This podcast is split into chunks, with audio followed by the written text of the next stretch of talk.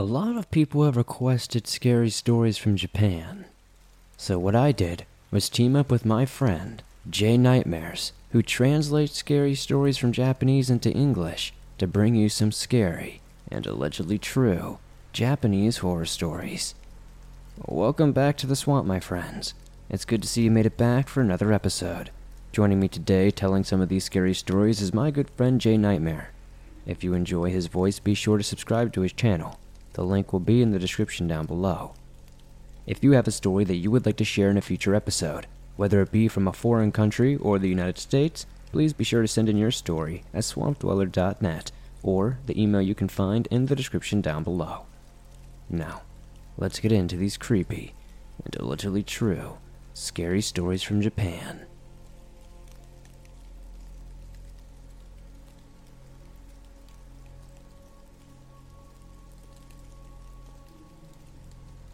I heard this story on a Japanese game show. The guest was asked what the scariest experience was that they had ever been through. This was his story. I was walking home from a hard day of work. I stopped by a convenience store near my building and picked up a few beers and some snacks. During this time, I noticed a strange man looking through the aisles. He would stare at people a bit too long and always pick up an item, hold it for a few moments, and put it back. He never even looked at what he was holding. I hurried to the register and paid for my things so I could hurry home. Relieved, I made my way to my apartment building. As I got in the building and reached the elevator, I heard the door to the complex open again. To my surprise, that same man was walking my way. When the ding of the elevator rang out, I made my way in, and he followed. I kept my head down and tried to keep my cool. I was sweating and trying to calm down. Um, what, what floor are you looking for, sir? He said nothing, and just kept standing there. I hit my floor number and kept to myself. The whole ride was nerve wracking. I didn't want to look his way and did my best to politely keep to myself. When the door opened, I gave a polite bow and made my way to the door, just past the elevator.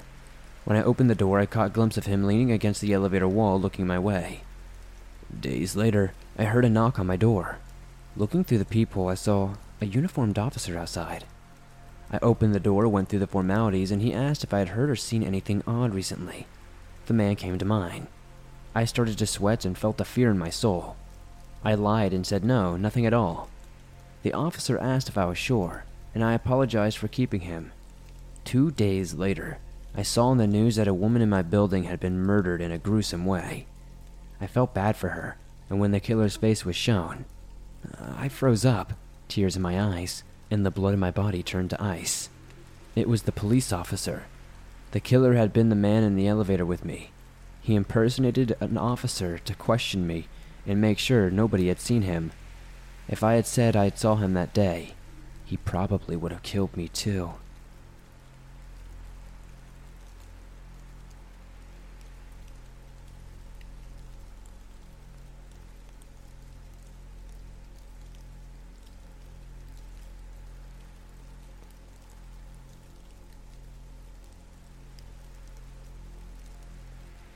My parents are in a cult. I grew up in it. It was all I knew for the longest time. As far as I can remember, there were 10 executives, which basically meant leaders, and the cult had approximately 200 followers.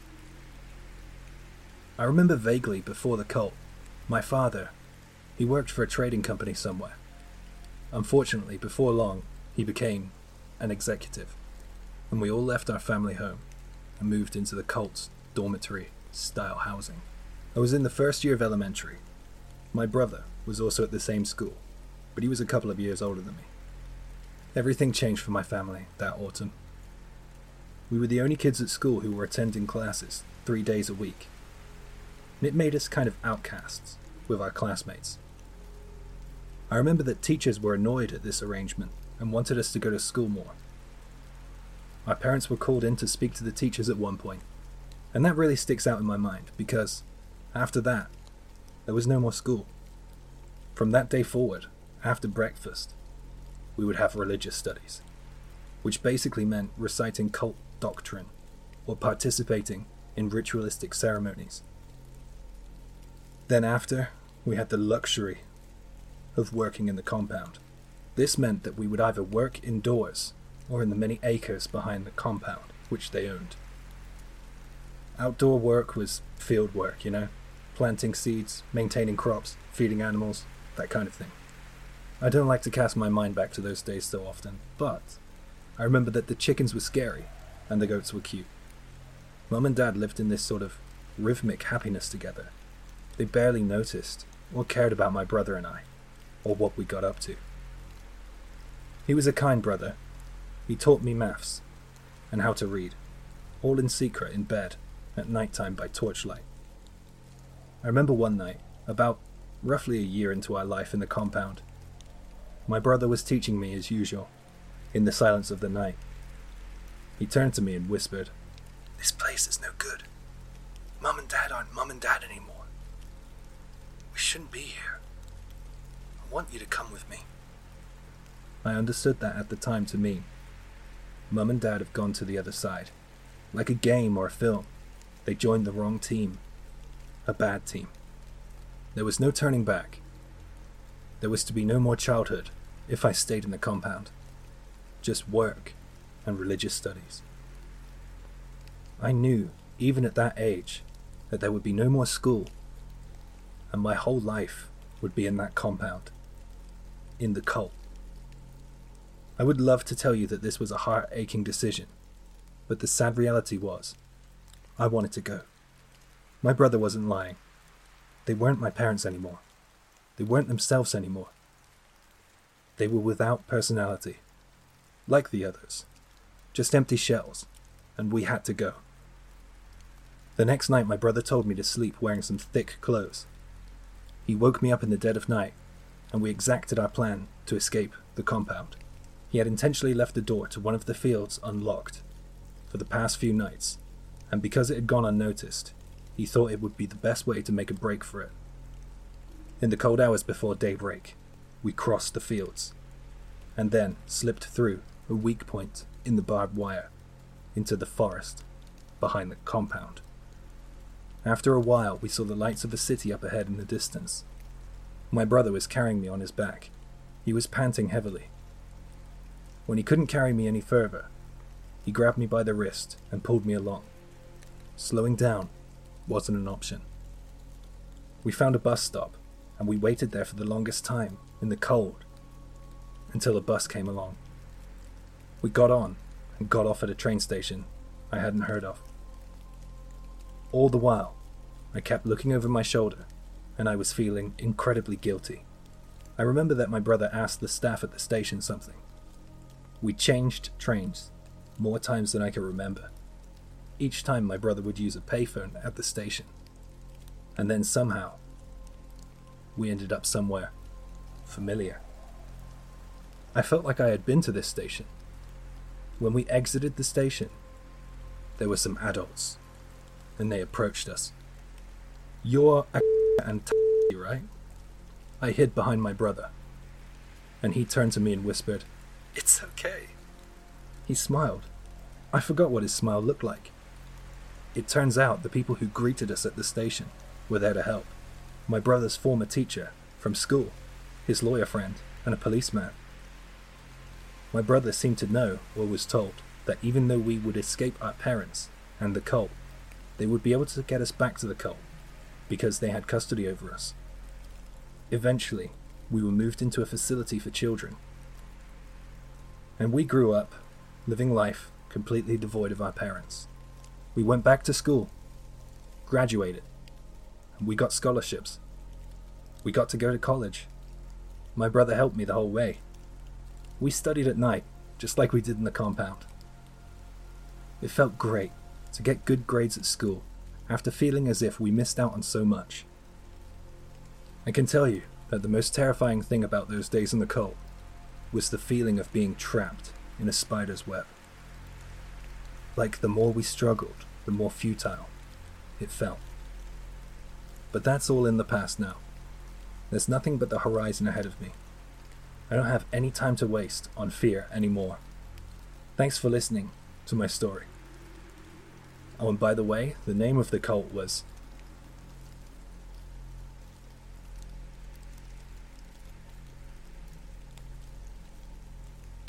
Before we continue these scary Japanese horror stories, we need to take a moment to thank HelloFresh for sponsoring this video. With HelloFresh, you get fresh, pre-measured ingredients and mouth-watering seasonal recipes delivered right to your door. Skip trips to the grocery store and count on HelloFresh to make home cooking easy, fun, and affordable. That's why it's America's number one meal kit. Fall is a busy time, but HelloFresh recipes save time you'd otherwise spend meal planning, shopping, and shopping, so you can get back to what matters most. HelloFresh's family-friendly menu is a big win for the back-to-school season with easy, delicious recipes for drama-free dinners. HelloFresh offers 50 menu and market items to choose from each and every week, from vegetarian meals and calorie smart choices to extra special gourmet options. There's something for everyone to enjoy, with recipes designed and tested by professional chefs and nutritional experts to ensure deliciousness and simplicity. Get a better value. HelloFresh is over 30% cheaper than shopping at grocery stores with pre-portioned ingredients that ensure you won't spend money on excess food that ends up going in the trash. I've been using HelloFresh for about two years now, and honestly, it's made my meal planning so much easier and much less stressful. Join me and many others in the swamp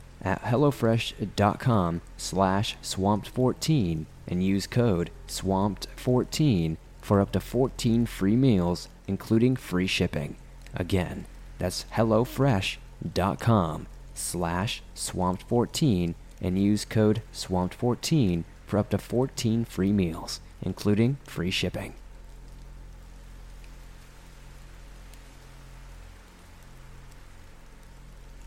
At the time, I was serving in the military overseas in Yokosuka, Japan from 2012 to 2014.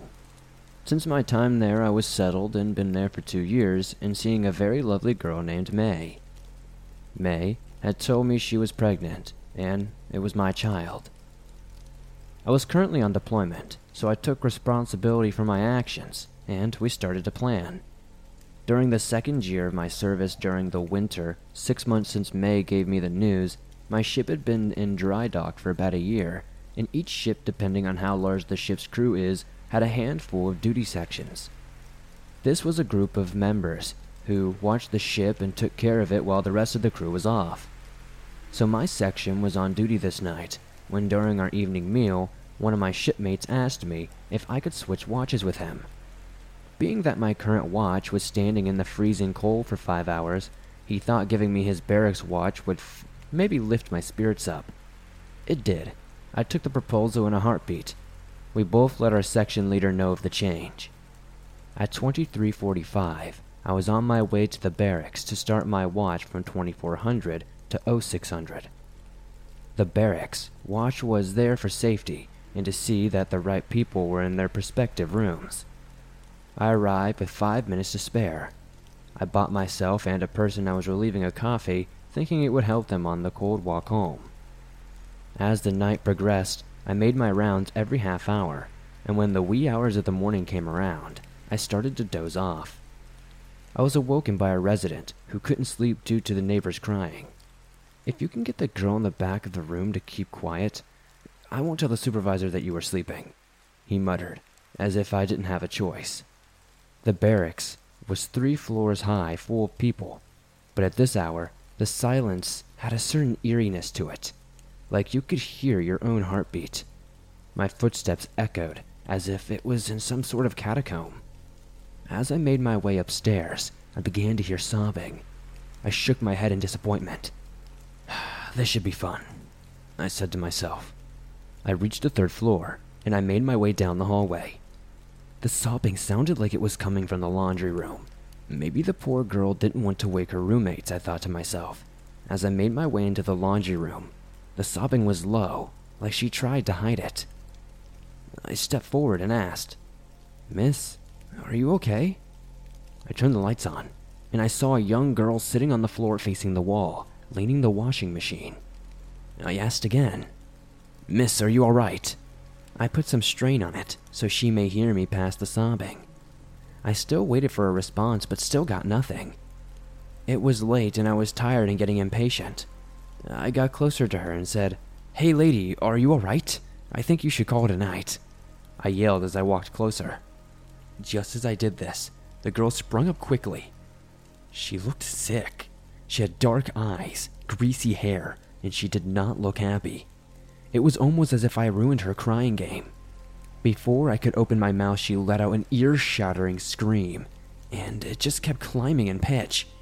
I get closer to shut her up, but the noise was too much and I collapsed.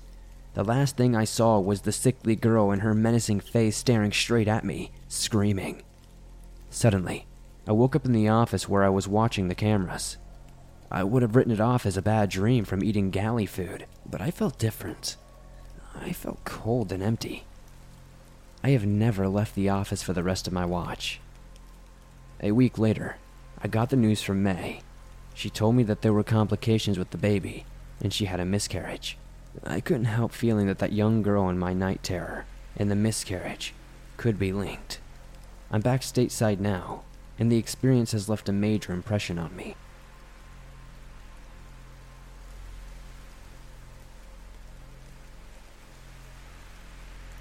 This happened when I was at university. There was a society dedicated to mountain hiking, and I signed myself up straight away. It had always been a passion of mine. My father used to take me hiking from a young age. We had a transceiver radio in our club room. We would check it regularly to see if people were doing okay on their hikes. One of the club members piped up and said, Hey guys, I'm pretty sure I'm getting a SOS transmission here. What do I do? We all headed to the radio and gathered around. It was there that we heard the undeniable sound of Morse code being transmitted. The sounds of dots and dashes over the crackly radio line. That's SOS without a doubt, one of the senior members of the club confirmed. He then set about repositioning the antenna to determine the location of the transmission. The signal was coming from the Joetsu border. We got permission to use the society owned car and we headed off in the direction of the signal. We didn't have enough information on the situation to call in the police, or even to know if they were necessary at this point. We decided that we would call them once we checked out the situation. Others opted to join us in their own personal vehicles. It took about three hours to find the location of the signal. It was coming from a forest area beneath Mount Tanigawa. We parked the car in the parking lot at the visitor's entrance. There were only a few cars parked there, as it was a weeknight we had a handheld radio with us to help us pinpoint the exact location of the signal. We checked it periodically to see if we were heading in the right direction. The radio started going crazy. It seemed like it was howling at one point. It usually isn't like this, so everyone was surprised. Following the leader of the group, we entered a mountain trail. It was night, and dense tree coverage made everything dark. But we quickly found a rucksack. We searched for a while longer and discovered a body. It was too late. We got out of the area and made contact with the police. We were all understandably shaken up by this. I mean, we were only university students. We didn't want to leave the forest, though. We needed to explain things to the police. None of us noticed until much later, but the radio stopped emitting the SOS signal shortly after we found the body. And of course, no one doubted that the poor soul who perished on the forest trail was the one who raised the signal. But think about it though. How could a corpse possibly do that? We had this confirmed when the police said that the hiker did not have a radio on his person. What made things even more disturbing was the fact that the hiker had died two days ago. How did no one hiking find the body in that time on a hiking trail. The police explained all this in a follow up meeting with our hiking society. They said that they eventually found a radio in the forest, but it was submerged in a nearby stream. The strange thing was that there was lots of us there and we didn't see anyone in the area, but that's not to say there could have been someone nearby. Can you imagine that? Someone in the shadows summoning us to the grisly site of a murder under the false pretense of an SOS and watching us discover their work. We were there late, and we watched all the cars leave that parking lot, and not one was left there. That might suggest that someone brought the body there. This is unresolved at this point. Who the hell raised the signal? We talk about this. We talk about that strange night regularly, especially in the autumn months in most of our society meetings.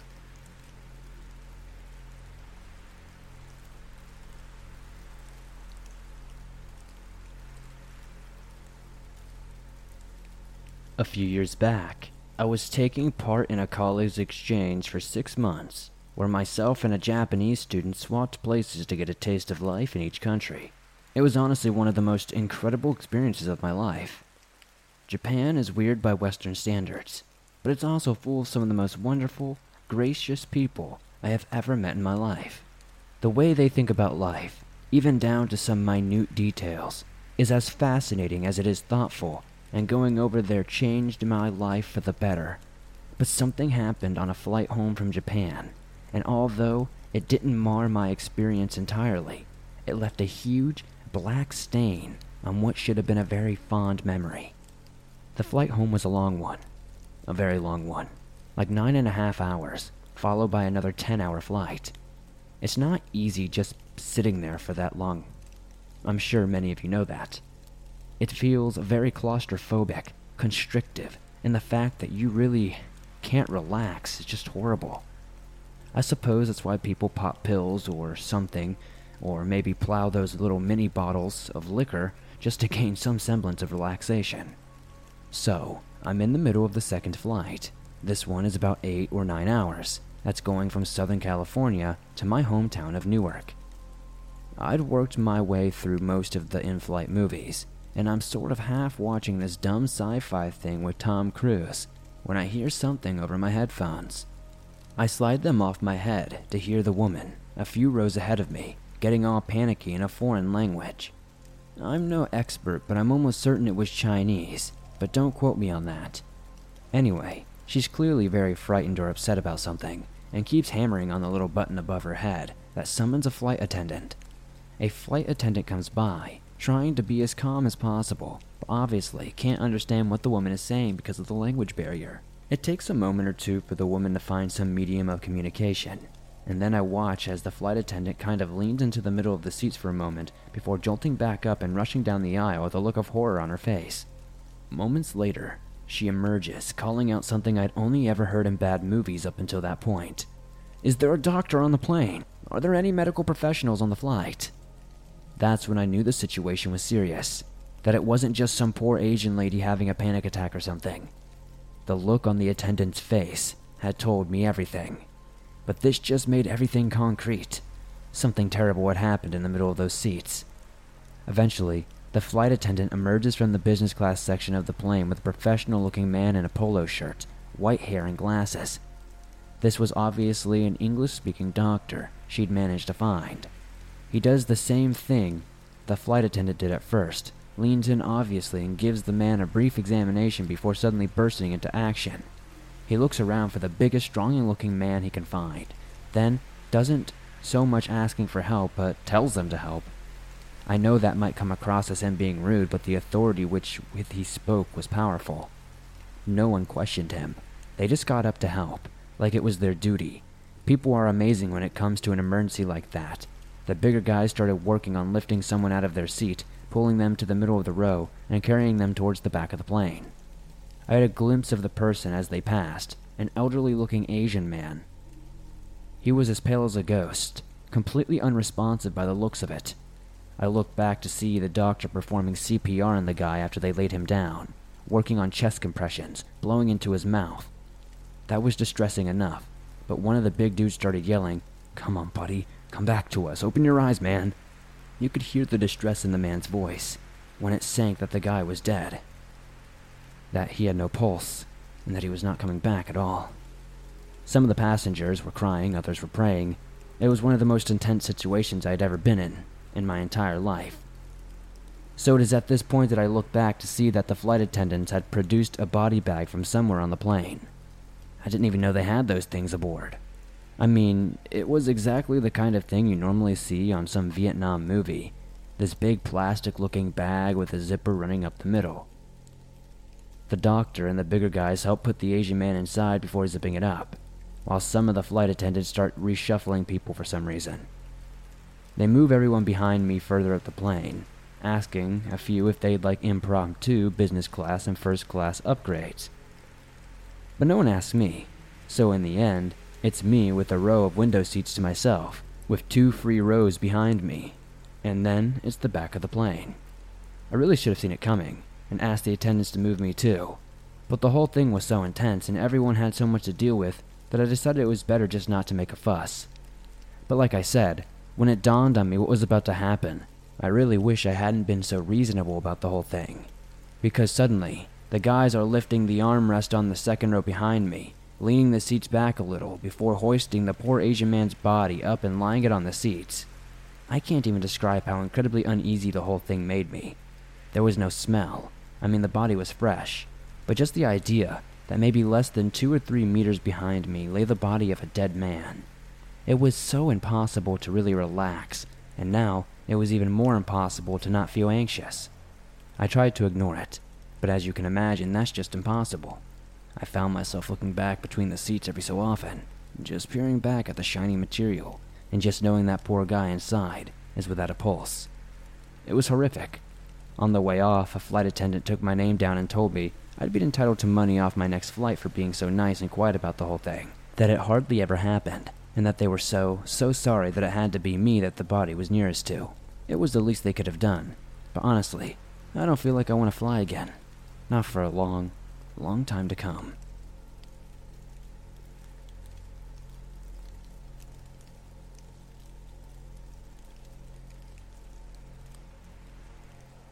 Thanks for listening to these creepy and allegedly true horror stories from Japan. If you enjoyed these stories, please be sure to hit that like button as it helps me out a ton.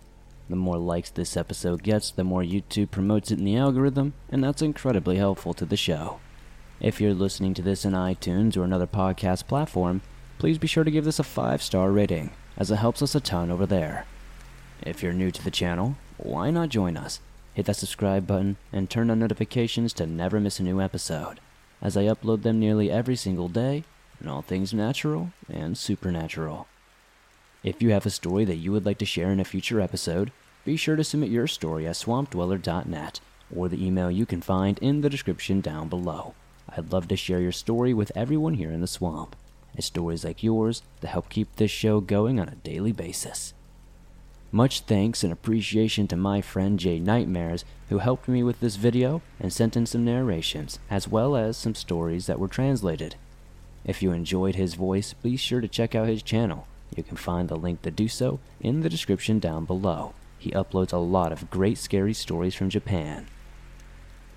If you're on the go and don't have YouTube Premium but still want to listen to your favorite Swamp Dweller scary stories no matter where you are, you can download them absolutely free from iTunes, Spotify, Stitcher Radio, and just about everywhere else you find your favorite podcast online. If you would like to support the swamp outside of hitting that like button, subscribing, and potentially giving us a 5 star rating on iTunes, maybe check out the merch store. I've got t shirts, hoodies, and more. I'd love to see you guys wearing some cool swamp threads. Be sure to join me on Instagram, Facebook, and Twitter, and let me know what story was your favorite in the comments down below. And I'll see you guys soon with another creepy video.